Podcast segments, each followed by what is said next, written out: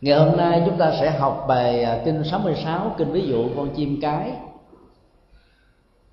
Với chủ đề chính đề cập đến giá trị của đức hạnh. Bài kinh này như là một cái phần à, nối tiếp theo bài kinh 65 mà tuần trước đã học. Sau một khoảng thời gian mấy mươi năm khi à, tăng đoàn của đức phật được phát triển mạnh về số lượng thì phẩm chất của đời sống người tu đã bắt đầu bị giảm sút. Lúc đó đó là có nhiều vị xuất gia đã không còn giữ được cái tâm ban đầu.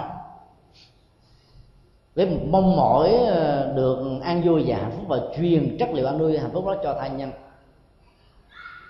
Đức phật đã yêu cầu tất cả những vị xuất gia hãy làm sống lại cái tâm ban đầu đó. Và thực tập các giới hạnh mặc dù rất là tiểu tiết nhỏ nhoi. Có nhiều người cho rằng nó không quan trọng, nhưng mà là, nó có giá trị rất là tầm cỡ trong đời sống lâu dài của con người.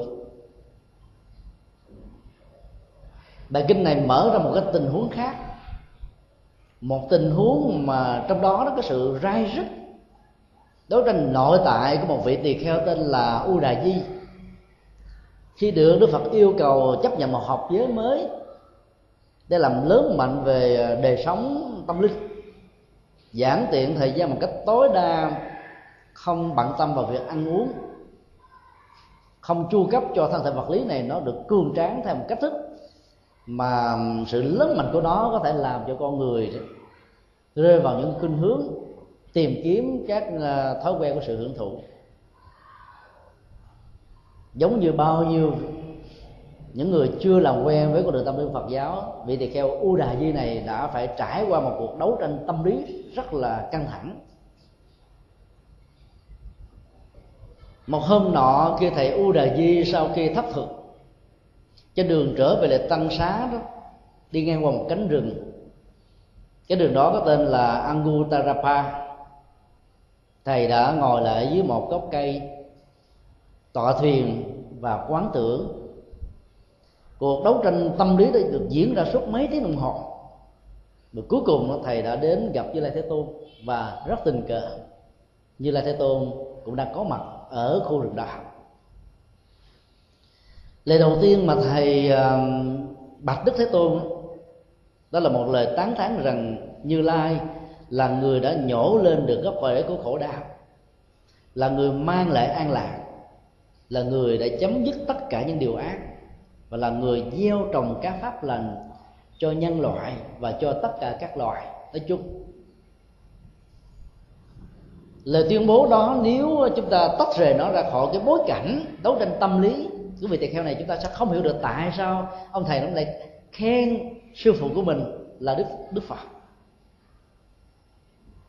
Bởi vì cách đó chừng vài tháng thôi. Như lai thế tôn đã chế định ra các học giới mới trong đó có một điều học giới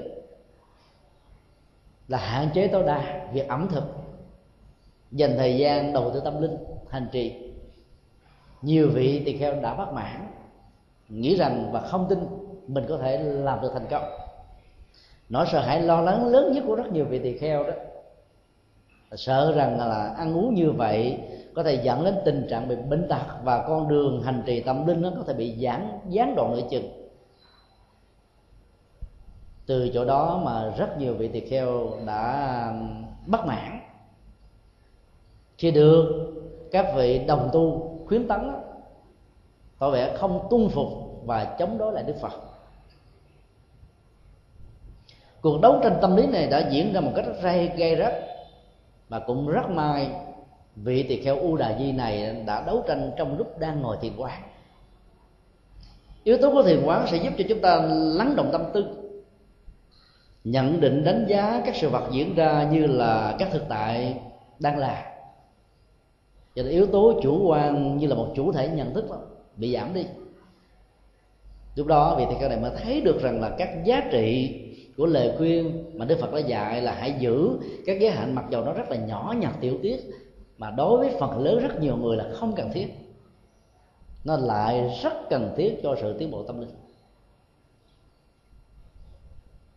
Vượt qua được cái gút mắt đó, cho nên u đà di đã đến ca ngợi đức phật và thấy rằng là mình đã vừa chiến thắng được bản thân mình.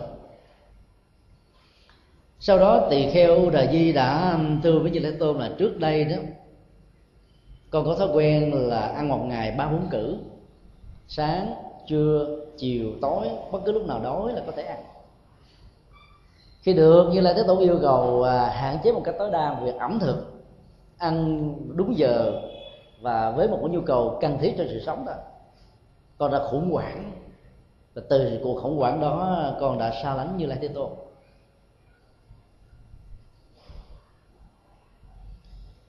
Một tâm niệm đã khởi lên ở thầy u đà di rằng là các thực phẩm mà đàn na tính thấy cúng dường nó rất là ngon. Loại cứng loại mềm đa dạng phong phú thích hợp với khẩu vị. Ăn không hết vào ban ngày thì chưa lại ban đêm mà tiếp tục ăn. Và ở đây đó vị này không phải là hưởng thụ cho bản thân mình. Thầy đã nói rằng là các phẩm vật cúng dường đó có duyên với quần chúng. Tối đến đó, chia sẻ ra với các vị pháp hữu đồng tu người ăn một phần cho ấm lòng và đỡ dạ.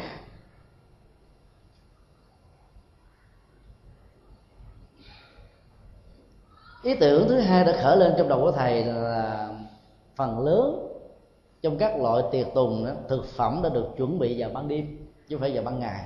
Ban ngày chỉ đem ra phục vụ thôi. Cho nên ăn vào ban đêm tạo ra khoái khẩu lắm. Dĩ nhiên về phương diện y học đó, ăn thực phẩm vào ban đêm nó có thể dẫn đến những chứng bệnh béo phì vì cái cơ hội vận động nó ít hơn. Ăn xong về là nằm ngủ liền. Nhưng người ta cảm thấy thích thú về cái không khí, người ta nghĩ cái không khí ăn ban đêm. Gia đình Việt Nam gồm ba bốn thế hệ, trong một không gian rất nhỏ, với nhiều người. Chiều về thì phần lớn người ta là có thói quen đi ra các quán xá, thưởng thức cái không khí đó như một cơn nghiện không khí vui tươi, đầm ấm, hớn hở.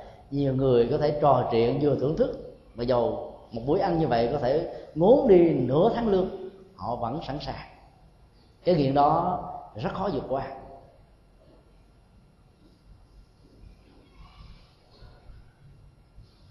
Khi vị tỳ kheo này suy nghĩ như vậy, vị tỳ kheo lại có những cái cơ sở rằng là tôi đâu phải ăn để hưởng thụ đâu. Tôi dành những thực phẩm vì tôi biết rằng tôi có phước. Đàn na tính thí cúng tôi rất là nhiều. Cho nên tôi chia một phần cho người vị pháp hữu này, chia một phần cho vị sư huynh, chia một phần cho sư đệ việc ăn đó, nó đâu có tội lỗi gì đâu cho nên thầy mới bất mãn với đức phật. Cuộc đấu tranh tâm lý đó vẫn tiếp tục diễn ra. Thầy hồi tưởng mà nhớ lại các à, trở ngại trong việc đi khắc thực ban đêm. Và từ đó thầy đã quyết định không ăn ban đêm nữa. Thấy được giá trị lời dạy của đức phật. Bài học ở đây chúng ta thấy được rằng là để tiếp nhận một giá trị có lợi ích cho đời sống đạo đức, tâm linh hay là bất kỳ một giá trị cho sự tiến bộ nào đó, nó đòi hỏi đến tính thời gian. Thói quen nhận thức của con người đó, cái gì nó được diễn ra hàng ngàn hàng giờ được nhân lên thành tầm giá trị của chân lý. Và những gì khác với nó, chúng ta không sẵn sàng mở lòng ra để đón nhận. Bao nhiêu năm qua, như là thế tôn cho phép đi khất thực nhiều lần trong một ngày, ăn nhiều lần bây giờ như lai thế tôn yêu cầu các vị xuất gia hạn chế lại. Thói quen đó đã làm cho nhiều người khó chấp nhận lắm. Muốn chấp nhận nó đó, chúng ta phải thấy được tính giá trị của nó nằm ở chỗ nào. Giá trị y học đối với sức khỏe, giá trị tu tập đối với tâm linh và đạo đức, giá trị chuyển hóa trong tất cả các sự thực tập. Và vấn đề còn lại là thời gian và sự quán chiếu có thời gian mà không có quán chiếu, chưa chắc gì chúng ta đã lắng lòng để phân tích một cách rất là khách quan. Để từ đó, nó có thể được chấp nhận một cách rất là dễ dàng. Cho nên khi chúng ta gặp một bế tắc nào đó, nên bắt chước vị tỳ kheo u đại di này. Đừng có nằm dài trên giường, quắt tay lên trán, để tư thế chân chéo cẳng ngỗng nằm trần trọc băn khoăn dắt chẳng thành thì bế tắc nó lại càng tạo ra thêm nhiều bế tắc. Mà sự mất ngủ là một hệ quả xấu đầu tiên. Chúng ta hãy thực tập à, khi gặp những bế tắc thì hít thở thật sâu, nhẹ nhàng, thư thái. Chủ thể nhận thức đó bị tiêu mất ở trong à, cái tiến trình nhận thức đối với đối tượng khách quan của đó thì lúc đó à, toàn thân của chúng ta sẽ được thư giãn nhẹ nhàng vì toàn tâm của chúng ta đã được tan biến. Và cái vô ngã đó ngự trị ở trong dòng cảm xúc, trong nhận thức của mình lúc đó đó, tâm mình sẽ thư lắng, nhẹ nhàng, buông thư. Chúng ta sẽ tìm ra được một giải pháp. Áp dụng công thức này thì những người chuẩn bị đi à, phỏng vấn cho một nghề nghiệp nào đó à, thi cử đối với các sinh viên và học sinh, cũng nên có những thời gian buông thư, hít thở thật sâu bằng thói quen đi thiền hành hay là thiền tọa là tùy theo sở trường của mình hoặc là có thể niệm phật cũng được. Thì lúc đó tâm chúng ta sẽ sáng suốt thì giải pháp nó bắt đầu có mặt. Đừng sợ không có giải pháp, chỉ sợ không biết cách lắng tâm thôi. Vị tỳ kheo này đã lắng tâm đúng phương pháp cho nên giải pháp đã có mặt. Và ông ta đã có con đường để hồi đầu. Tin rằng mình có thể vượt qua những thách đố mới từ đó ông đã có một lối đi. Để có được ờ, sự tiếp nhận một giá trị mới đó, cái tiến trình quán chiếu để vượt qua đó đối với tỳ kheo u đà di là gồm có hai phương diện. Phương diện thứ nhất là quán chiếu về kinh nghiệm tha nhân và phương diện thứ hai là quán chiếu về kinh nghiệm bản thân mình. Thì tỳ kheo này đã hồi tưởng thông qua sự chứng kiến và nghe người khác kể lại rằng có một số vị tỳ kheo khắc thực ban đêm. Thì trong số đó đã có những người đã bước lầm vào những vũng nước nhơ, làm cho toàn bộ à, ba chiếc y bị à, lem luốc hết. Mùi bùn nhơ tạo ra sự hôi tanh khó chịu. Mà luật nhà phật thì không cho tắm ngoài giờ cho nên nó làm trở ngại cho sự tu tập hành trì của những vị đồng tu sống ở bên cạnh liêu hay đồng liêu với mình. Cái nỗi lo về việc à, bị dơ y hậu, phải giặt nó vào thời điểm thích hợp và nhiều yếu tố khác nữa làm cho tâm của vị này nó không còn tập trung vào con đường tâm linh và chuyển hóa. Sự liên tưởng thứ hai là có một số vị tỳ kheo đã lủi vào hàng rào gai vì ban đêm đâu thấy ngày xưa không có đèn cũng không có đèn pin, chỉ có đuốc và đèn dầu đó. Đâu phải ai cũng có tiền, nhất là người tu không có một đồng tiền dính túi. Phương tiện đâu mà có. Cho nên cứ thui thủ trong ban đêm, thăm tối mua mịt mà đi. Cho nên nhiều người đã bị té, lăn cù mèo. Chảy máu, sức da, chày chán, khó chịu, bình đặc nó kéo theo nhiều cái trở ngại khác nữa. Liên tưởng thứ ba là liên hệ đến ờ, một số vị tỳ kheo đi lũi vào những cái chuồng bò của người khác bị bò đá. Ở ấn độ bây giờ cũng vậy là mỗi một gia đình đó, đều có ờ, nuôi nhiều con bò.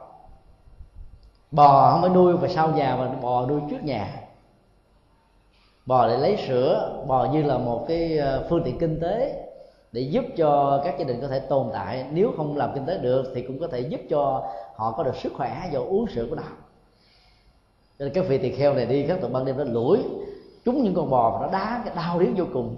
Mấy ngày sau đi khắc thực không nổi nữa. Liên hệ thứ tư là thỉnh thoảng các vị tỳ kheo đi gặp các vị đạo tặc, lâm tặc. Là trắng lột hết trơn có bộ y củ xì mồ hôi nhiều khi khó chịu vô cùng. Đạo tặc này nó nghèo quá, nó không chừa cái gì trơn. Thầy tu nó không để tất cả những sự kiện đó là đã có mặt trong đời đức phật. Kẻ xấu thì không có sợ bất cứ một đối tượng nào. Vì phần lớn ở họ đó, cốc cần đề, không tin nhân quả, liều mạng. Chuyện ra sao trong tương lai thì cứ la. Bây giờ làm được cái gì để nuôi mạng sống, lên lắc qua ngày thì cứ làm. Và có một sự liên tưởng rất ấn tượng. Là có một số vị tỳ kheo đi vào một khu làng, gặp rất nhiều cô gái làng chơi, mời gọi, bắt chắn làm cho các thầy tỳ kheo là quê sửa mặt. Cái quán chiếu về à, kinh nghiệm có thật. Diễn ra với năm tình hiếu tiêu biểu vừa nêu đó đã làm cho thầy tỳ kheo u đà di thấy rằng là việc đi khất thực ban đêm nó không hợp lệ lắm. Nếu chúng ta đặt cái uh, tình huống đó trong bối cảnh ngày nay có đèn đường có đèn pin có các phương tiện ánh sáng thì việc đi hành khách ban đêm đâu rơi vào năm tình huống đó thì chúng ta có được đi hay không? Có rất nhiều vị uh, giữ giới luật một cách máy móc những gì đức phật mà cấm chế ngày xưa đó, thì tuân thủ. Còn bây giờ không cấm chế thì được quyền làm nhưng mà không thấy được cái tinh thần của đó bảo rằng là ngày xưa vì không có đèn nên phật cấm, bây giờ có đèn rồi, đi bình thường. Quý phật tử nên lưu tâm, ai mang hình thức người xuất gia mà đi khất thực sau 12 giờ trưa là xuất gia dởm thì tu dởm á họ làm ảnh hưởng xấu đến ờ, cái, cái thanh danh của phật giáo và phẩm hạnh của những người xuất gia chân chánh và phần lớn họ là những người ờ, cái ban thấy rằng là việc hành khách á, vừa có tiền mà vừa dễ dàng qua ngày với sự cung kính của đàn na tín thủ cho nên họ đã lạm dụng hình thức để tu các phật tử chẳng những cần phải tẩy chay mà cần phải báo cho giáo hội gần nhất nên mình biết. Để cho tình trạng đó nó không có lây lan và mở rộng.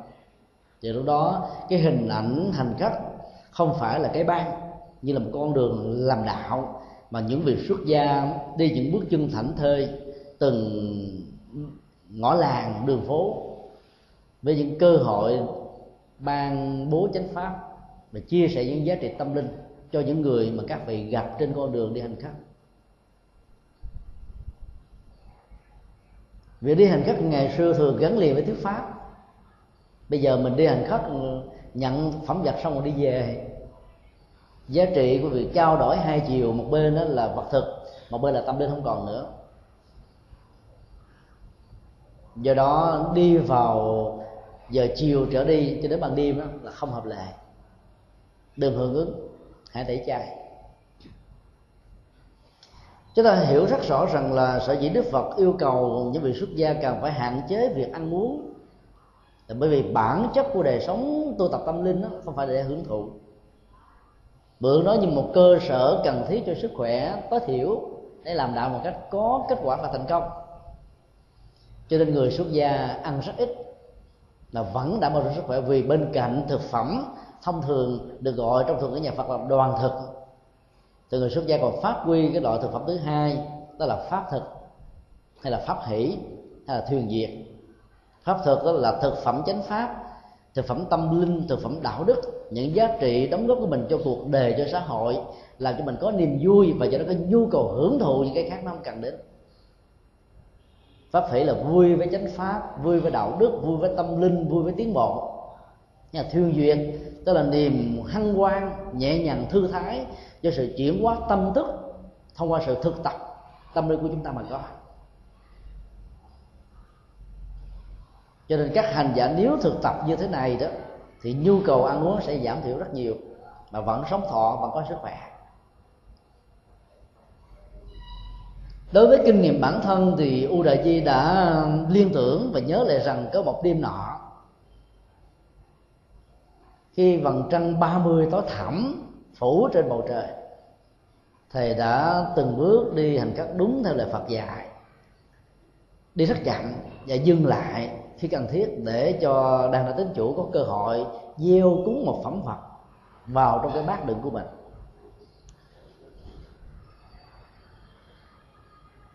Thấy tỳ kheo u đại đứng như vậy, một thiếu phụ nọ đã giật mình quảng hốt, hát la thất thân vào dưới đi này con quỷ đừng đi theo tôi. Này con quỷ đừng đi theo tôi. Bà con ơi, sống lần hơi hãy cứu tôi.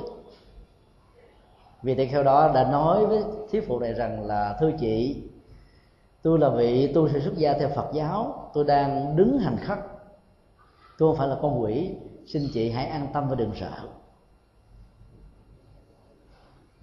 Cô thiếu phụ đó đã nói câu rất là giận dữ. Và mẹ thì kheo hãy chết đi bố thì kheo hãy chết đi. Bỏ không đủ sức để phải sống sao? Tại sao phải đi hành khất vào ban đêm mang lại sự sợ hãi và khủng bố ở tôi như thế này?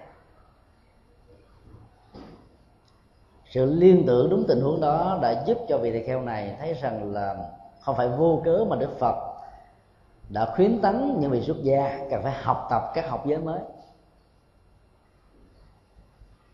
Tất cả những nguyên do như vừa nêu tha nhân và bản thân của thầy kheo đại di chỉ là một cái duyên cần thôi chứ phải là đủ.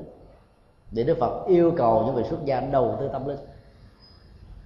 Vấn đề quan trọng ở chỗ là nếu một vị xuất gia một ngày mà đi hành khất năm bảy lần, ăn uống năm bảy lượt, như là người đời muốn ăn gì thì cứ ăn, đói thì cứ vào nhà bếp hay là đói đi ra quán tiệm đã làm sẵn đó thì hình ảnh người tu đâu còn những giá trị tâm linh và người tại gia sẽ thấy rằng, ô, đi tu sướng quá ha. Vào ngày ăn được năm bảy cử, làm cho động cơ của những người xuất gia có thể bị hiểu một cách sai lầm đi. Mấu chốt chính yếu là nằm ở chỗ này. Nhưng mà phải có những duyên cớ thích hợp để đức phật à, yêu cầu và thuyết phục những vị tỳ kheo đầu tư thời gian tâm huyết và con đường tâm linh nhiều hơn là chủ nghĩa hưởng thụ. Cô thuyết phụ đó đã nói thêm một câu rất là đau đớn. Nếu là tôi thà tôi dùng con dao bén, tôi đâm lũng cái bao tử này còn hơn là đi xì tay ra sinh phẩm vật của người khác. Nhiều vị đi xuất gia đó, xuất thân từ một gia đình giàu có. Bản thân vị đó có lương bổng rất cao, vì lý tưởng mà đi tu. Trước khi là một người xuất gia đó, rất nhiều người trong số đó đã từng làm các công tác từ thiện ban tặng tình thương, phẩm vật chia sẻ những nhu cầu cần thiết cho những người kém may mắn hơn mình. Khi đi tu là phải học một cái hạnh, tháo dỡ cái tôi thông qua việc đi hành khắc. Có việc làm nó khó lắm. Bài học đầu tiên mà những vị xuất gia phải học tập đó là bỏ cái tôi. Được giao những việc rất vật vãnh trong chùa, đi hành khất mỗi ngày. Những người mà trước đây mà mình tặng biếu họ họ phải cảm ơn, mang ơn. Bây giờ mình phải nhận lễ họ. Nhiều khi cái bánh nó thiêu để ba bốn ngày, không được từ chối, vẫn phải ăn. Và ăn một cách rất ngon lành. Nếu người nào có cái tôi, có vai trò, vị trí, xã hội, quyền lực, tự ái, sĩ diện đó, khó có thể vượt qua được bài thực tập đầu tiên này lắm. Nghe nói như vậy thì kheo u đại di cảm thấy xót xa trong lòng chỉ vì sợ và lo lắng quá đáng rằng không ăn ban đêm nữa đó, là mình sẽ mất đi sức khỏe, không tu tập được mà phải làm cái công việc. Mà những cái lời nói thông qua sự hiểu lầm hay một cơn thịnh nộ của bác tánh làm cho mình cảm thấy sốt sang vô cùng. Mỗi lần nhớ đến cái câu nói quyên rũ cô thuyết phụ đó, thầy thì kêu này không còn muốn đi khắc thực ban đêm nữa. Cái nỗi khổ niềm đau đã làm cho ta hồi đầu quay về rất là dài nếu đi các thực vọng ban đi, mà nếu tất cả các đàn na tính chủ đều à, cúng dường, cung kính, lễ bái đó, có lẽ là khó có cơ hội mà vị tỳ kheo này có thể vượt qua được cái thói quen ăn ban đêm. Cho nên chúng ta nên nhớ đừng có quyền rủa khổ đau. Vì mỗi một viên sỏi và cái miễn chai của khổ đau đó làm cho chúng ta có một bài học nhớ đời. Và bài học đó giúp cho mình được thăng tiến. Hoa sen chỉ nở trên bùn nhơ hoa hồng chỉ đẹp ở trên những cành gai mà đúng vào đó có thể bị chảy máu, nhức nhối. Tận dụng được nghịch cảnh để giúp chúng ta trở thành một con người rất có giá trị và bản lĩnh trong sự vươn tới và đi lên. Đó là bài học kinh nghiệm bản thân của tỳ kheo u đại di này. Cuộc đấu tranh nội tại tâm lý dần xé, một bên là một nỗi lo quá đáng và một bên đó là một cái năng lực có thể vượt qua được vì những giới phẩm tiểu tiết nhỏ nhất như thế này đó chỉ cần làm quen một hai bữa là có thể được. Nỗi lo đã làm cho nhiều người không tự tin và nhốt khóa cái năng lực thành công của mình lại. Đó là một bài học. Bên cạnh sự quán chiếu để vượt qua thông qua kinh nghiệm thai nhân và kinh nghiệm bản thân đó, bài kinh còn mở ra một cái con đường từ bỏ ở đây chúng ta thấy có hai cái được đưa lên bằng cân, được và mất. Khi chúng ta từ bỏ một cái gì đó đó, điều đầu tiên chúng ta nghĩ rằng là chúng ta mất cái sự từ bỏ đó. Nhưng theo đạo lý tâm linh của nhà phật đó, có những cái chúng ta bỏ để cho là được những cái giá trị rất nhiều lần. Dụ ngôn bỏ củi lấy vàng là một bài học. Biết đó cái công sức gánh củi bao nhiêu năm tháng chúng ta sẽ không có được một cục vàng xứng đáng mà giá trị của đó gấp trăm lần đóng củi vô dụng này. Vấn đề nhận diện thì rất là dễ, nhưng mà để bỏ một thói quen, để vượt qua đó đó, để từ bỏ nó nó không phải là chuyện dễ làm đâu. Phải có bản lĩnh và dãy tay vào với nó trong những tình huống cần thiết và hữu duyên mới có thể giúp cho chúng ta trở thành con người có giá trị cho bản thân mình ngày càng nhiều hơn.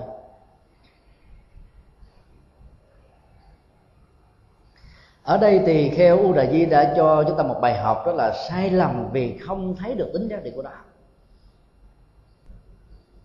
đức phật đã nêu ra cho vị tỳ kheo u đà di rằng là khi con không chấp nhận lời khuyên từ bỏ một việc xấu hay là một giới phẩm tiểu tiết cần phải được học tập đó là vì trong tâm con cũng như là nhiều người khác đó, có thể bị một cái nỗi si ám đang khống chế dòng cảm xúc và nhận thức cho nên tri giác đó đã làm cho mình nghĩ rằng là đâu có xá gì từ bỏ các việc tiểu tiết về giới hạnh. Hay nói cách khác là nó đâu có ý nghĩa gì đâu mà phải làm. Có nhiều người à, sống trong cái ảo giác rằng là tôi có mặt trên cuộc đời này để làm những việc vĩ đại. Cho nên khi những công việc bình thường giao cho họ nó, thôi, cái này không hợp với tôi, khả năng của tôi phải làm chịu mười hơn chờ cơ hội cho một việc làm có gì gấp 10 lần đó diễn ra, họ đã đánh mất cơ hội làm hàng trăm công việc mà sự kết nối của nó qua năm tháng thời gian sẽ làm với giá trị của nó thực tại và giá trị gấp nhiều lần với cái mơ tưởng mà chưa bao giờ có. Đạo phật dạy chúng ta biết góp gió thành bão vì đó là một tiến trình nhân quả. Tất cả những thói quen tạo ra một mệnh đề nếu chấm chấm chấm thì tôi sẽ làm thế này, tôi sẽ làm thế kia, tôi sẽ là thế nọ đó. Tạo ra một cái tình huống tấn thối lưỡng nan. Mỗi một dấu chấm trong tính điều kiện của mệnh đề nếu và thì đó đó, sẽ làm cho chúng ta nghĩ rằng là giá trị của mình được bơm phồng thân phận của tôi tôi phải làm chuyện quan trọng hơn cả. Bây giờ nó không hợp cho nên tôi không thèm làm, nhường cho quý vị làm rất nhiều người đã suy nghĩ như vậy bản ngã được trương sinh và cuối cùng họ không đóng góp gì cho xã hội và chính cho bản thân họ.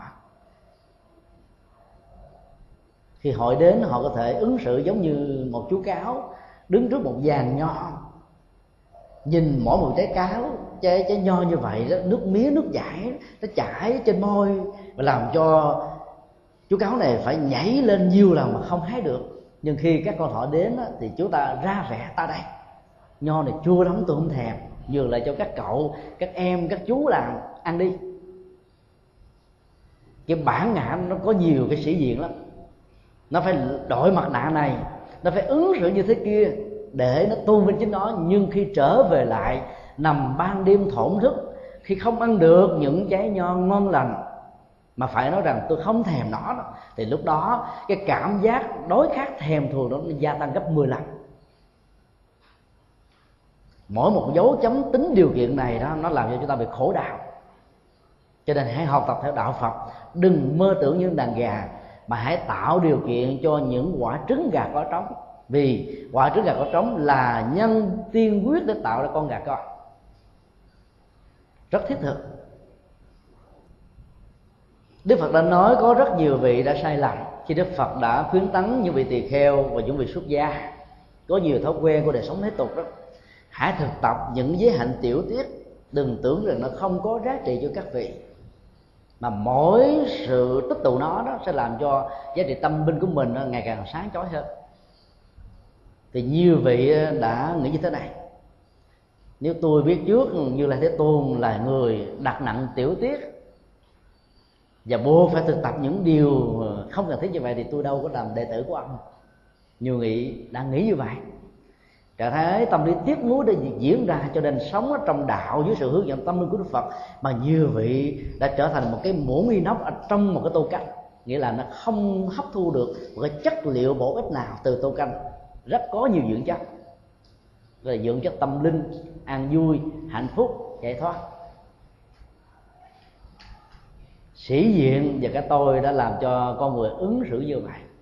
Cứ nghĩ mình là quan trọng cho nên chuyện này mình không thể nhúng tay vào. Không có những chuyện nhỏ làm sao tạo ra việc lớn được. Đức phật đã nói từ quan niệm sai lầm và không thấy được tính giá trị, cho nên nhiều người đã từ bỏ những cơ hội làm những việc phước báo, nho nhỏ, tích gió thành bão. Cho nên cuối cùng người đó hoàn toàn không có phước báo.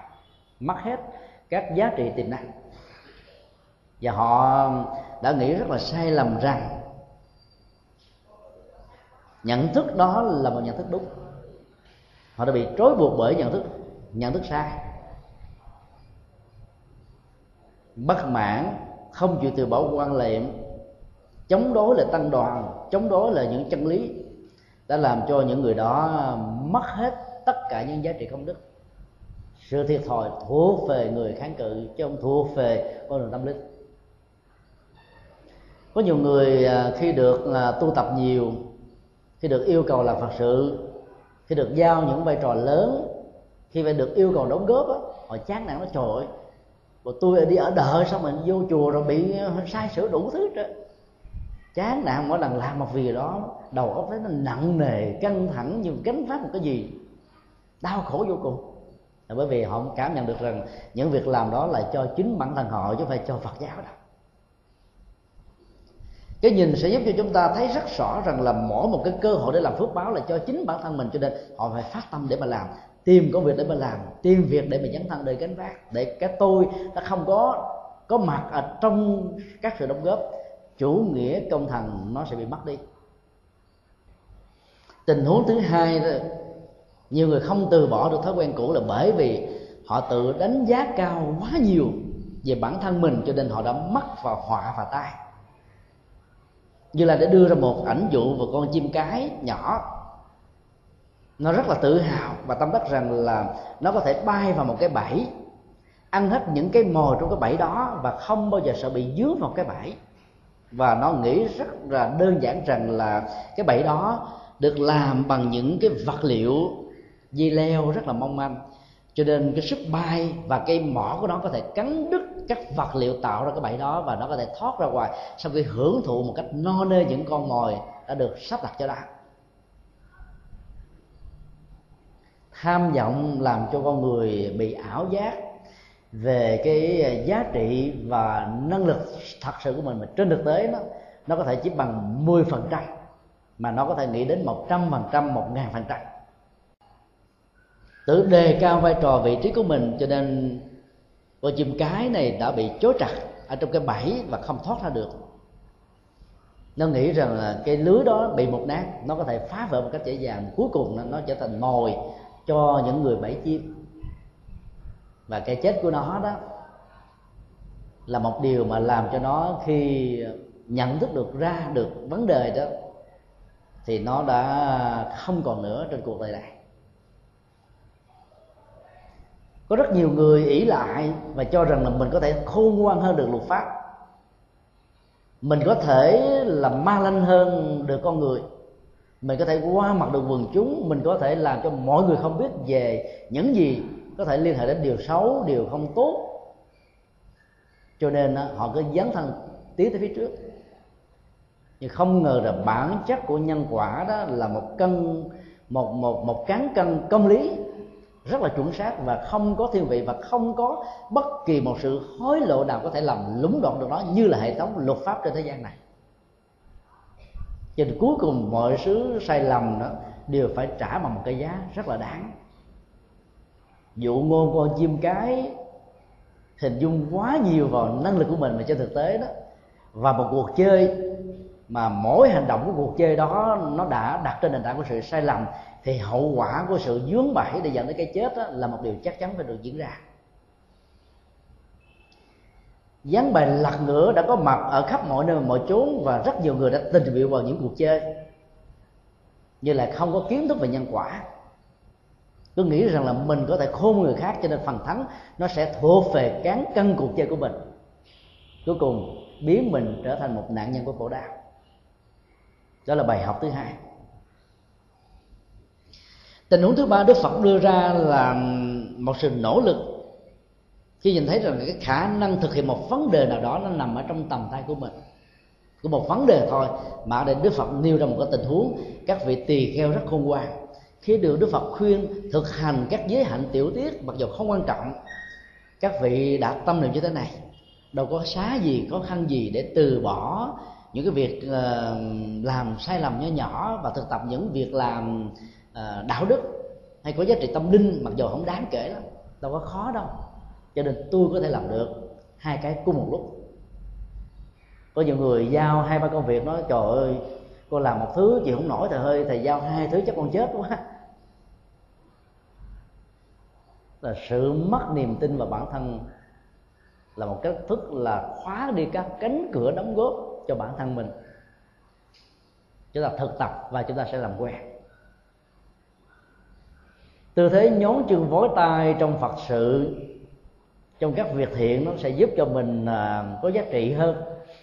Nếu trong cuộc đời này mình có mặt ừ, 80 năm thì chúng ta đã mất hết 33% với một ngày 8 giờ đồng hồ cho việc ngủ.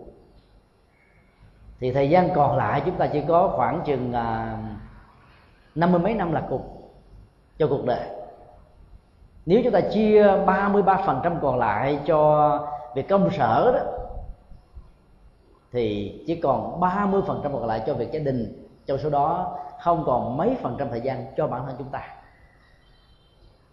Thì lúc đó chúng ta sẽ thấy rằng là cái thời gian để mình gieo phước báo công đức, làm những việc có nghĩa cho mình, cho xã hội đó, nó chẳng là bạc. Cho nên cố gắng tranh thủ làm nhiều việc, miễn đừng quá tải đừng quá căng thẳng. Thì mỗi một hành động trong à, thời gian sẽ làm cho con người của mình có giá trị bằng hai người, ba người, bốn người, năm người, thậm chí một trăm người. Vấn đề nằm ở cái tâm nhận thức và sự mạnh dạn dấn thân trong việc làm thôi. Đức Phật đưa ra một ảnh dụ thứ hai là như một con voi quý, có cái cái ngà thật là dài và to. Vũ khí của con voi là ở cái ngà giá trị con voi cũng nằm ở cái ngà. Con voi này có một niềm tin rất lớn.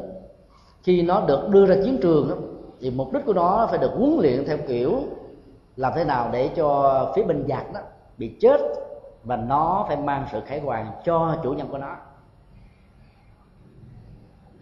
Voi gia trận đó có thể giá trị bằng là một bộ binh, nhiều bộ binh khác nhau.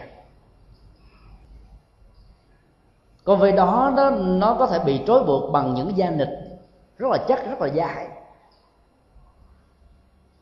nhưng chỉ cần nó chuyển thành một cái là tất cả mọi sự chối buộc trên thân thể của nó có thể bị cắt đứt đi. Vì sức mạnh của đó nó, nó cao và mạnh hơn rất nhiều lần so với những sự trói buộc nho nhỏ này. Hoặc là những mũi giáo những mũi tên của bên đối phương có thể bắn vào nó không tạo ra sự chết của nó được cho nên đó mỗi bước chân dậm của nó có thể tạo ra sự tàn sát cho rất nhiều binh sĩ đối phương. Ảnh dụ này cho phép chúng ta có một cái niềm tin rằng là mỗi con người của mình với những cái tiềm năng ấy, như là một con voi. Con voi đó có thể giúp cho mình vượt qua được tất cả những tinh giặc phiền não tinh giặc khổ đau tinh giặc của lòng si muội sân hận tham vọng ờ, thiếu nền tảng của nhân quả và những cái tâm lý tiêu cực khác nữa, mình có thể chiến thắng nó một cách rất là dễ dàng vì cái sức lực và tiềm năng của mình có thể gấp trăm lần so với cái tên giặc phiền não đó. Phải có niềm tin như vậy, tâm niệm như vậy thì chúng ta mới có thể làm những việc một cách dễ dàng và thành công. Còn ai nghĩ rằng ô việc này khó quá, không dám làm. Khó tiến bộ được lắm. Tình huống thứ tư không chịu buông thì cái vô dụng sẽ trở thành những phương tiện của sự trói buộc. Tức là buông những cái không cần thiết buông những cái vô dụng buông những thói quen xấu. Chúng ta phải nỗ lực và mạnh dạn thì mới có thể buông được. Đức phật đã đưa ra một ảnh dụ khác là giống như một người nghèo rất mồng tơi sống ở trong một cái căn chòi hư nát bằng lá và lộn lợp bằng à, rơm pha với đất sét trộn với phân bò, như ở ấn độ. Cái giường mà hai vợ chồng này nằm là một cái giường dây của nó, lỏng lẻo, chân của nó có thể bị sức về sụp. Chung gạo trong gia đình như là phương tiện để nuôi sống đã bị vỡ. Mà nếu còn trong đó không còn một hộp gạo hộp gạo nào. Gia chủ này có một cô vợ không có thẩm mỹ không có nhan sắc, cũng không có cái gì đẹp đẽ về tính cách, phẩm hạnh. Một người như thế khi nhìn thấy cái hạnh tu sĩ phật giáo có những chất liệu an lạc, không bệnh tật, mỗi bước chân đi là thảnh thơi mọi đóng góp người đó mang lại an vui cho cuộc đời. Cho nên nảy sinh một tâm lý muốn trở thành người tu. Và được khuyến tấn đi tu, nhưng rất nhiều người đâu dễ dàng từ bỏ, mặc dầu cái gia tài sự nghiệp, nói theo nho giáo là thê thần tử phượng, những sự trói buộc về trách nhiệm gia đình, về những cái mà nó hoàn toàn có giá trị như trong cái tình huống bi đát của cái ông chồng với một cái gia đình không có gì cả mà bà vợ không xứng đáng gì hết. Không dễ dàng bỏ được đâu. Giá trị vẫn nhìn thấy nhưng không mạnh dạn để bỏ cái thói quen tâm lý đã làm cho rất nhiều người à, cảm thấy an tâm với một cái gì đó đã được thiết lập như là một cái lối mòn. Từ bỏ đó, nó phải đòi hỏi một cái tiến trình thiết lập ra những cái mới. Cái mới đó nó đòi hỏi chúng ta phải thiết lập, tìm kiếm, thử và cuối cùng cái kết quả nó được hay không là một vấn đề mà tính thời gian mới có thể là một câu trả lời trước khoát. Nghĩ tới những việc đó thôi, nhiều người ngán ngẩm rồi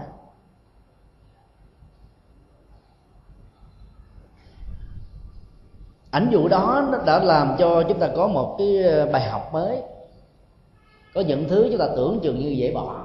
Chẳng hạn như là trong trường hợp của cậu gia chủ này, người vợ không xứng đáng, hoặc là bà gia chủ có một ông chồng bê bét, rượu chè, bồ bịch, không có nghề ngỗng, về nhà là đập phá vợ con, làm tai tiếng cho họ hàng, gây rắc rối làng xóm tư cách phẩm hạnh, thể trạng, sức khỏe, không có đâu vào đâu cả. Ấy thế mà từ bỏ một con người như vậy, nhiều người là không nổi. Buông ra thì tiếc, mà gần nhau thì sầu. Bỏ những cái không có giá trị đó, phải có cái nhận thức và có một niềm tin về tính giá trị cao hơn mà mình có thể đạt được, thì mới có thể thực hiện được mấy mươi phần trăm ảnh dụ đó có thể được hiểu nhiều nghĩa khác nhau. Đây là cái tình huống xấu nhất mà con người còn chưa bỏ được huống hồ là những cái tình huống hạnh phúc gia đình.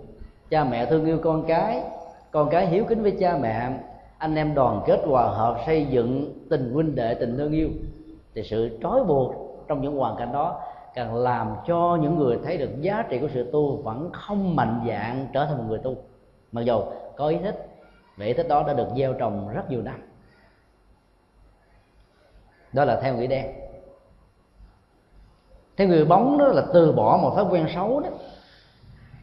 Cái đòi hỏi chúng ta phải đấu tranh tư tưởng và trải qua một cái cuộc dần xé nội tại, mâu thuẫn ghê gớm lắm thì mới có thể vượt qua được. Bản chất của thói quen nó nó diễn ra theo một cách thế là nó muốn làm chủ không cho chúng ta khi chúng ta tìm kiếm một cái phương trời mới, một con đường mới đó, chúng ta phải vượt qua được những thói quen cũ. Và lúc đó, thói quen mới và thói quen cũ này là hai tên đối thủ trên một chiến trường muốn tìm và giành cái quyền khải hoàn đối với cảm xúc, nhận thức và đời sống của chúng ta. Bản chất của cuộc chiến là bên nào mạnh là bên đó thắng. Nếu chúng ta tin rằng là không có một định mệnh, không có định nghiệp, mọi thứ có thể chuyển biến theo ờ, sự đạo diễn của tâm của mình và nỗ lực một cách đúng phương pháp với niềm tin nhân quả đó, chúng ta sẽ có thể gieo trồng những hạt giống mới đi ngược lại cái khuynh hướng tâm lý cũ mà phong tục, tập quán đã được nhân thành như là một dân hóa như một nét đẹp. Chúng ta mới có thể thành công. Vượt qua một hủ tục không phải là chuyện dễ. Chiến thắng được một thói quen xấu lại càng khó hơn nữa. Trong khi đó, sự gieo trồng nó chỉ diễn ra trong vòng tích tắc thôi. Mà xóa sổ, tẩy não, làm sạch nó mất đến mấy mươi năm. Các bậc phụ huynh cần phải lưu tâm về vấn đề này. Khi à, cho con em mình tiếp xúc với à, phương tiện à, truyền thông internet đó. thế giới của tri thức đều hay lẽ phải trên internet nhiều vô số. Cái thế giới của sự xấu trong đó nó gấp trăm ngàn lần. Nếu chỉ cần một phút ừ, thiếu cảnh giác thôi một con chuột với một cái cái cái cái động tác bấm enter có thể dẫn tâm người đó vào một thế giới. Và cái thói quen mới này sẽ làm cho nó mất đi hết cả một tương lai. Cơn nghiện ngập của những cái thói quen hưởng thụ trên internet, không có thể, ai có thể kiểm soát và ngăn cản bằng chính người đó có ý thức về tính giá trị. Thế nào là tốt và xấu? Tưởng chừng dễ bỏ, ai ngờ khó buông là một câu ờ, danh ngôn mà chúng ta có thể học từ ờ, bài kinh này. Những thói quen xấu, ai nghĩ cũng đơn giản. Cái cậu thanh niên chơi chơi mới bắt đầu lớn lên nghĩ rằng là mình muốn chứng tỏ mình là một người lớn, phải thể hiện cái tay cầm điếu thuốc lá phì phà nhả khói và nghĩ rằng mình có thể vượt qua được nó. Hay là những chung trà, chén rượu để giao lưu đối tác. Mình có thể chiến thắng được nó vì sau đó? Mỗi một động tác nó được không liên lặp lại trở thành một sợi dây kẽm gai một sợi dây xích và tu đài khó vượt qua được lắm. Cái thói quen có um, chiều hướng là tăng đô. Sử dụng thói quen mạnh đô quá đó về sau này không còn cái gì có thể áp phê được hết chúng tôi đã từng đi các trung tâm à, bảo trợ xã hội nơi đó. Có những người già, cơ nhở mất sức lao động, người tâm thần, bệnh tật, khiếm thị, khiếm thính, người lang thang, trẻ mồ côi. Không có nên nương tựa. Chúng tôi cũng đã từng đi vào các trung tâm à, phục hồi nhân phẩm phụ nữ, các trại tù. Và chưa có chỗ nào chúng tôi thấy rằng là những đối tượng ở các trung tâm cai nghiện đó bị chai lì cảm xúc vì cái cảm xúc ảo giác trong sự lăn lăn ở một cái cõi thiên bồng lạc cảnh nào đó đó khi tiêm chích hút các chất ma túy vào cơ thể đã làm cho họ nó không còn áp phê với những niềm vui thông thường của con người. Các ca sĩ có mặt tại các trung tâm có thể làm sống dậy cái hội trường bằng cách là mời những người à, trại viên hay là phạm nhân thưởng thức hòa mình vào. Nhưng ở các trung tâm cai nghiện họ không thể làm thành công việc đó. Bản chất của cơn nghiện luôn luôn là nó tăng. Nó tạo ra cái tính lệ thuộc vật lý, cấu trúc sinh học của cơ thể làm những cái phán phản ứng quá chất ở trong não trạng, làm cho mình quen với những cái ảo giác và thiếu nó chịu không nổi. Từ đó đã dẫn đến sự lệ thuộc về tâm lý. Ai có những sự lệ thuộc về vật lý, tâm lý về bất kỳ một người nào về bất kỳ một vấn đề gì về một sự kiện gì chúng ta biết rằng là chúng ta trở thành là con nghiện tức là nạn nhân của những thói quen. Và lúc đó phải cần thực tập Phật pháp để chuyển hóa đó ăn cơm lâu dài cũng trở thành một cơn nghiện mà mình là một con nghiện. Uống cà phê lâu dài cũng biến mình trở thành một con nghiện. Nhưng mà có những uh, cơn nghiện đó nó không tạo ra một con nghiện xấu vì những cơn nghiện tốt đó, làm cho mình trở thành người tốt hơn hòa thượng gửi Hưng à, cách đây à, hai mấy năm khi dạy cho thế hệ tăng ni à, học tập Phật pháp trong giai đoạn rất khó khăn sau năm 75 dưới thời kỳ sau chủ nghĩa đó. Đây thường dùng một cái ánh dụ rất ấn tượng. Nếu các chú, các cô có thể say mê Phật pháp như là say mê chuyện kiếm hiệp của Kim Dung đó, thì tôi tin chắc rằng ừ, các vị sẽ thành Phật, thành thánh, thành tiên. Dễ dàng lắm. Có điều là mình say mê Phật pháp không bằng sự say mê những chuyện nó thuộc về thế gian. Do đó có đường tiến bộ tâm linh của mình nó không có nhiều và là nó không bền. Lúc đầu thì háo hức, tìm kiếm, chờ đợi. Về sau, về lâu, về dài, cái đó nó trùng mỗi bước giảm, và cuối cùng nó thói thất qua những cuộc sống mà thiếu sự kiểm soát của ta. Hoặc là sống trong một môi trường không thuận lợi đó, làm cho các hạt giống ban đầu đó nó bị đánh mất đi. Điều kế tiếp đức phật dạy là muốn buông thì chúng ta phải thấy được tính giá trị mới có thể thành công.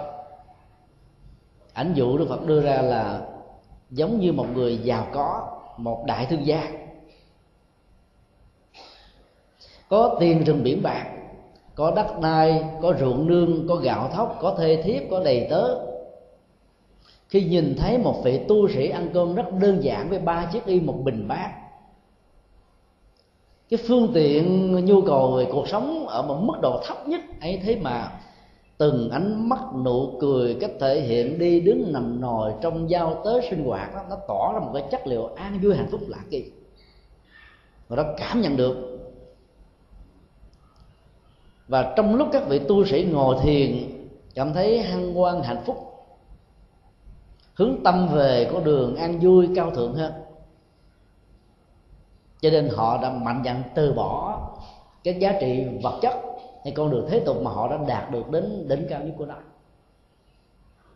những người như vậy, đức phật nói rằng là sự dứt khoát từ bỏ đó là bởi vì là họ thấy được tính giá trị cao hơn ở người tu so với những giá trị vật chất hay là thế tục mà họ đã rất thành công ở trong một quãng đời đi qua đi xuất gia bằng tâm niệm và động cơ như thế này thì à, cái giá trị đóng góp cho Phật pháp sẽ rất là lớn. Bởi vì họ đi bằng lý tưởng. Thấy các giá trị, chứ không phải à, vào chùa để ẩn dương đương phật, nhà nghèo khó quá vào chùa để được ăn học tới đây đến chốn như là ở thái lan, campuchia, lào.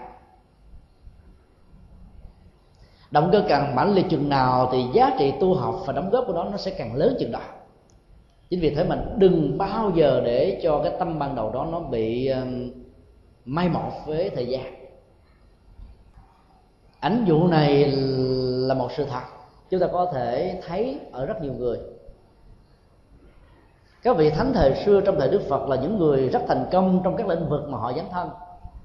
Họ là một đại thương gia, là một nhà triết học, nhà một nhà tâm lý, một nhà xã hội, một nhà giáo dục, một nhà tu sĩ khi nhìn thấy được cái giá trị tâm linh ở đức phật cao hơn, họ mạnh dạn từ bỏ hết tất cả những giá trị vốn có của họ để bắt đầu trở thành một tăng binh ở trong con đường tâm linh của đạo phật. Mạnh dạn lắm mới có thể làm được việc này. Nhiều người cứ nghĩ rằng là ở ngoài đời với vai trò vị trí xã hội của tôi rồi, tôi có thể làm được rất nhiều việc. Bây giờ trở thành một người tu, không biết tôi có thể thành công được như vậy hay không? Chừng đó câu hỏi thôi đã làm cho họ phân vân, do dự, không dám cất bước, không dám tiến tới tổn thất thuộc về phía họ.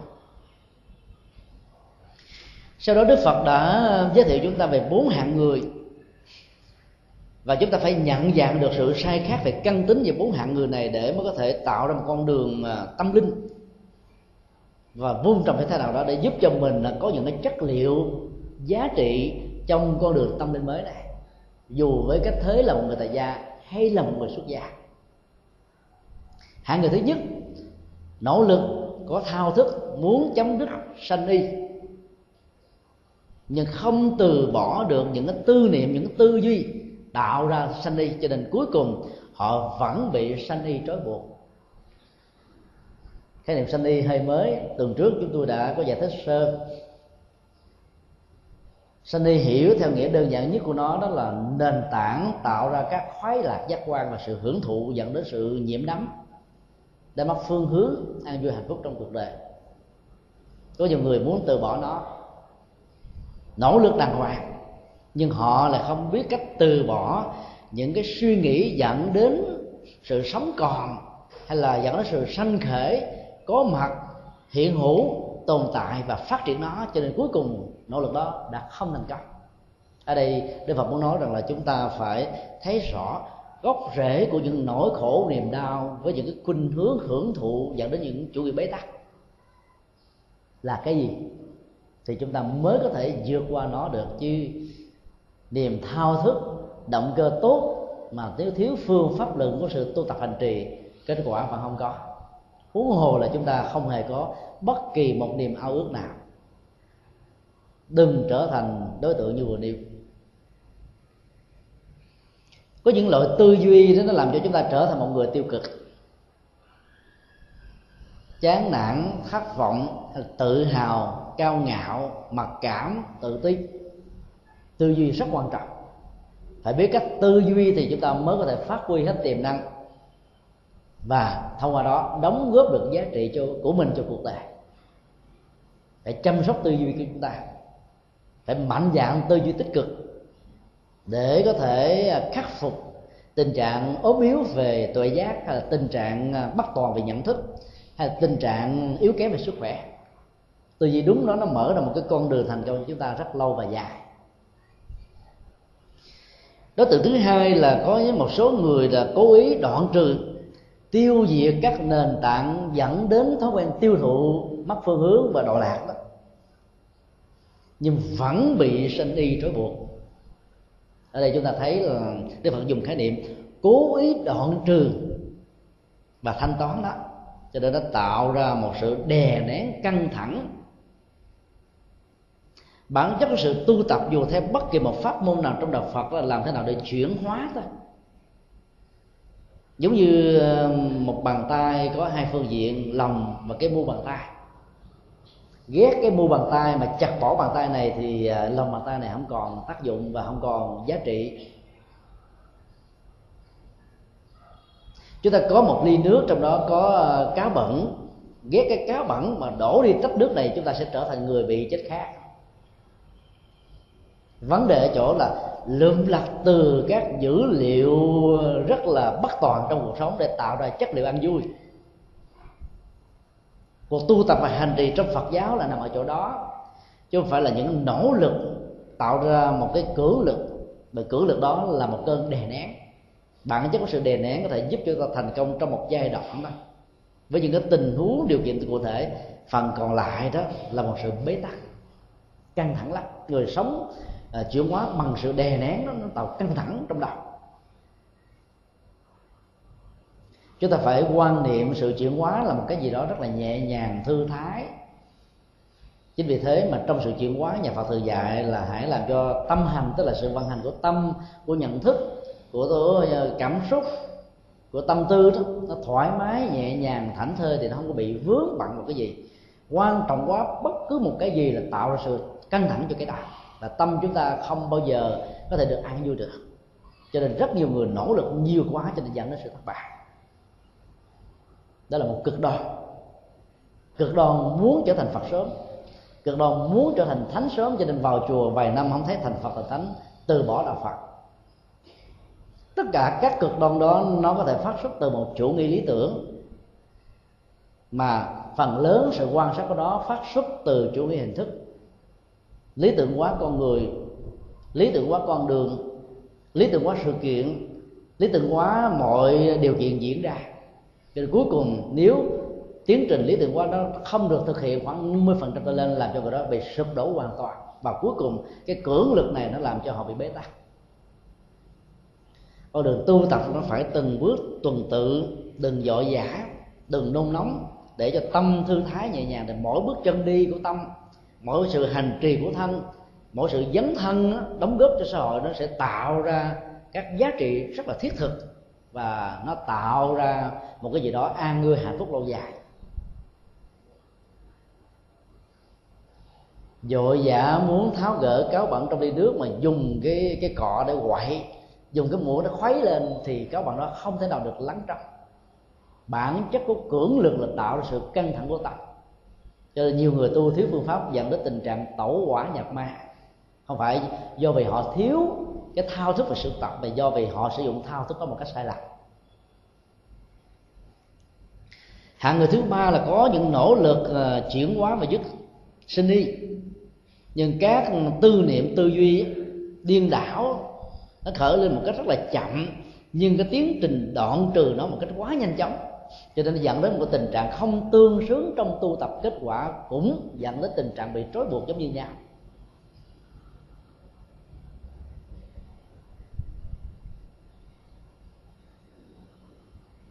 Đức Phật đã đưa ra một ví dụ.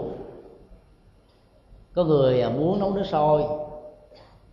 Cái nguồn nước mà họ có là những giọt tỏn tỏn tỏn Mà để khoảng chừng một giờ mới có được một ly. Trong khi đó họ mở lửa to lên trên 100 độ. Thì nước chưa kịp động nó đã bốc khói. À. cái nồi nấu đó trước sau gì cũng bị cháy và hư.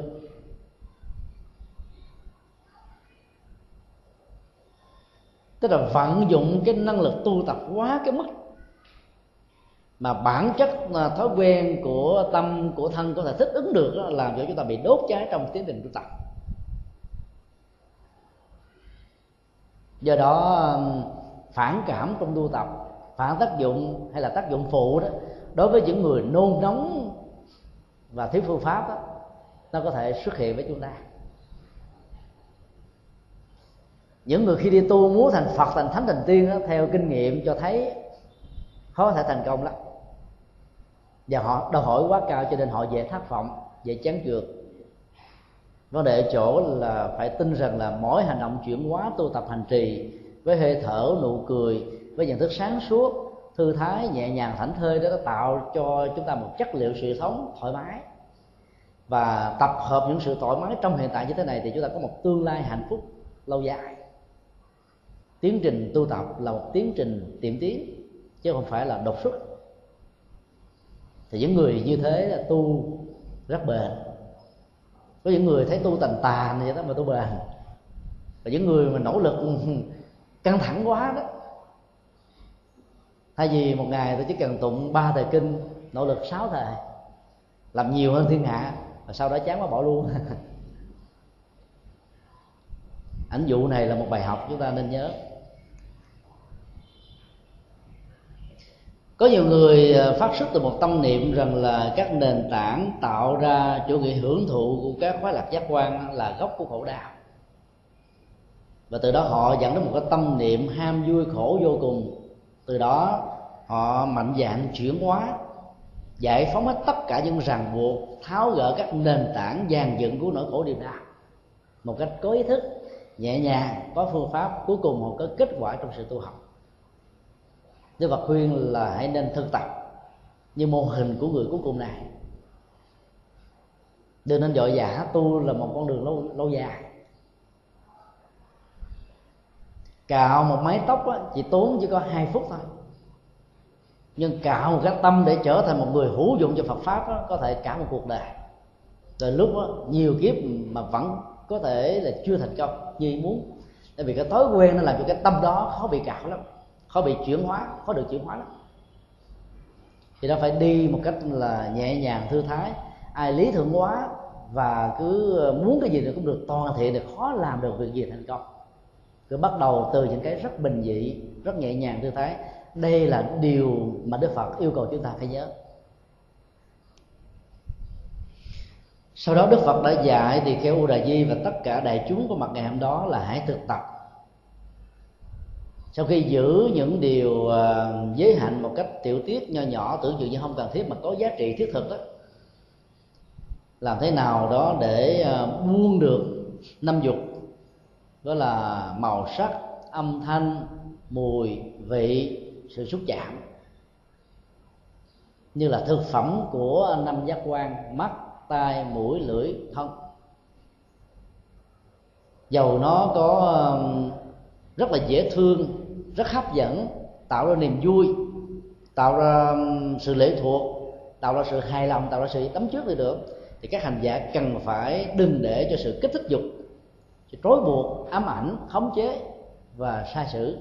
Thì lúc đó con người mới có thể vượt qua và thành công trong sự chuyển hóa. Để làm được việc đó thì à, đức phật đã dạy chúng ta là hãy quan niệm các khoái lạc thế tục đó nó thuộc về là hạnh phúc ô uế. Thì ngài dùng cái từ là ô uế lạc. Hạnh phúc dơ, chứ không phải hạnh phúc sạch.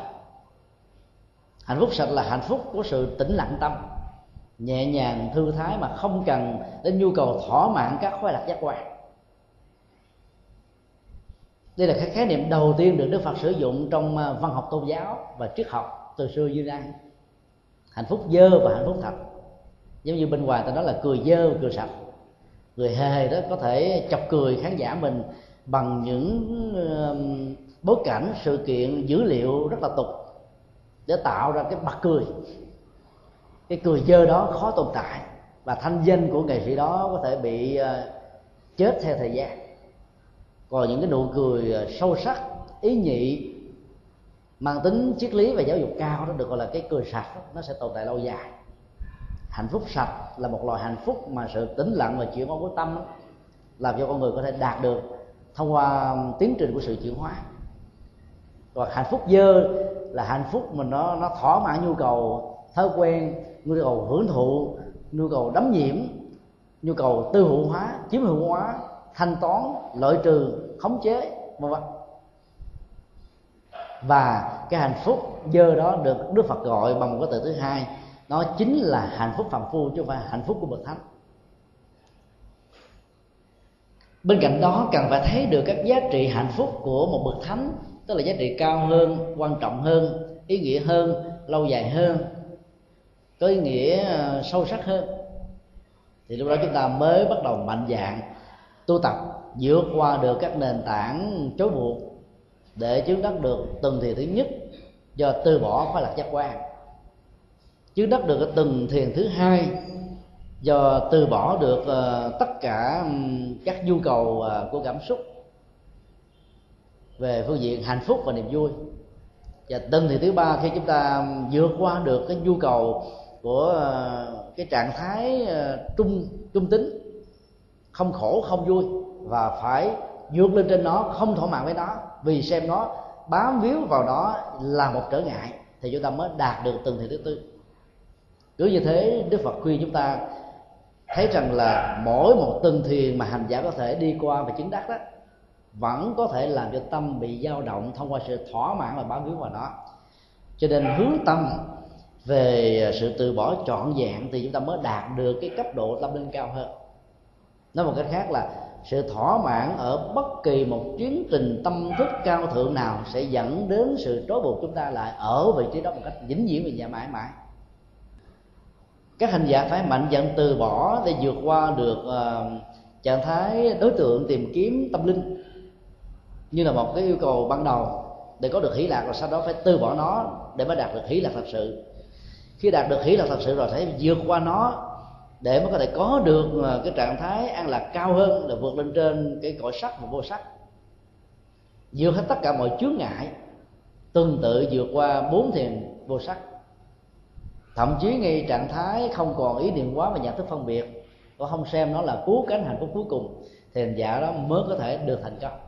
Và trong cái cách thế này hành giả đó đưa đức phật gọi là một người đã tháo rỡ tháo tháo dỡ và bỏ hết được mọi trói buộc cần phải được phóng thích để vượt qua. Cho nên uh, cái sự tu tập về đời sống giới hạn cách nho nhỏ tưởng chừng như là vô dụng, nhưng lại có một giá trị rất lớn vì nó thiết lập đời sống định tĩnh của tâm trên nền tảng đó, tuệ giác được phát huy, và lớn nhất. Bài kinh này là một à, tình huống thứ hai cho phép chúng ta tham khảo về à, những sự kiện có thật, vốn xuất phát từ những cái niềm tin rằng là những tiểu tiết về đời sống giới hạnh nó không có giá trị thực tế. Cuối cùng là dẫn đến sự bế tắc, bỏ cuộc để chừng từ đó chúng ta rút ra cho mình một bài học rằng là mọi thứ đều có giá trị dù rất nhỏ. Tùy theo điều kiện, môi trường, hoàn cảnh, mình có thể làm được việc gì thì cứ làm. Đừng chờ đầy đủ hết mọi điều kiện cần thiết. Vì làm như thế, vĩnh viễn chúng ta sẽ bị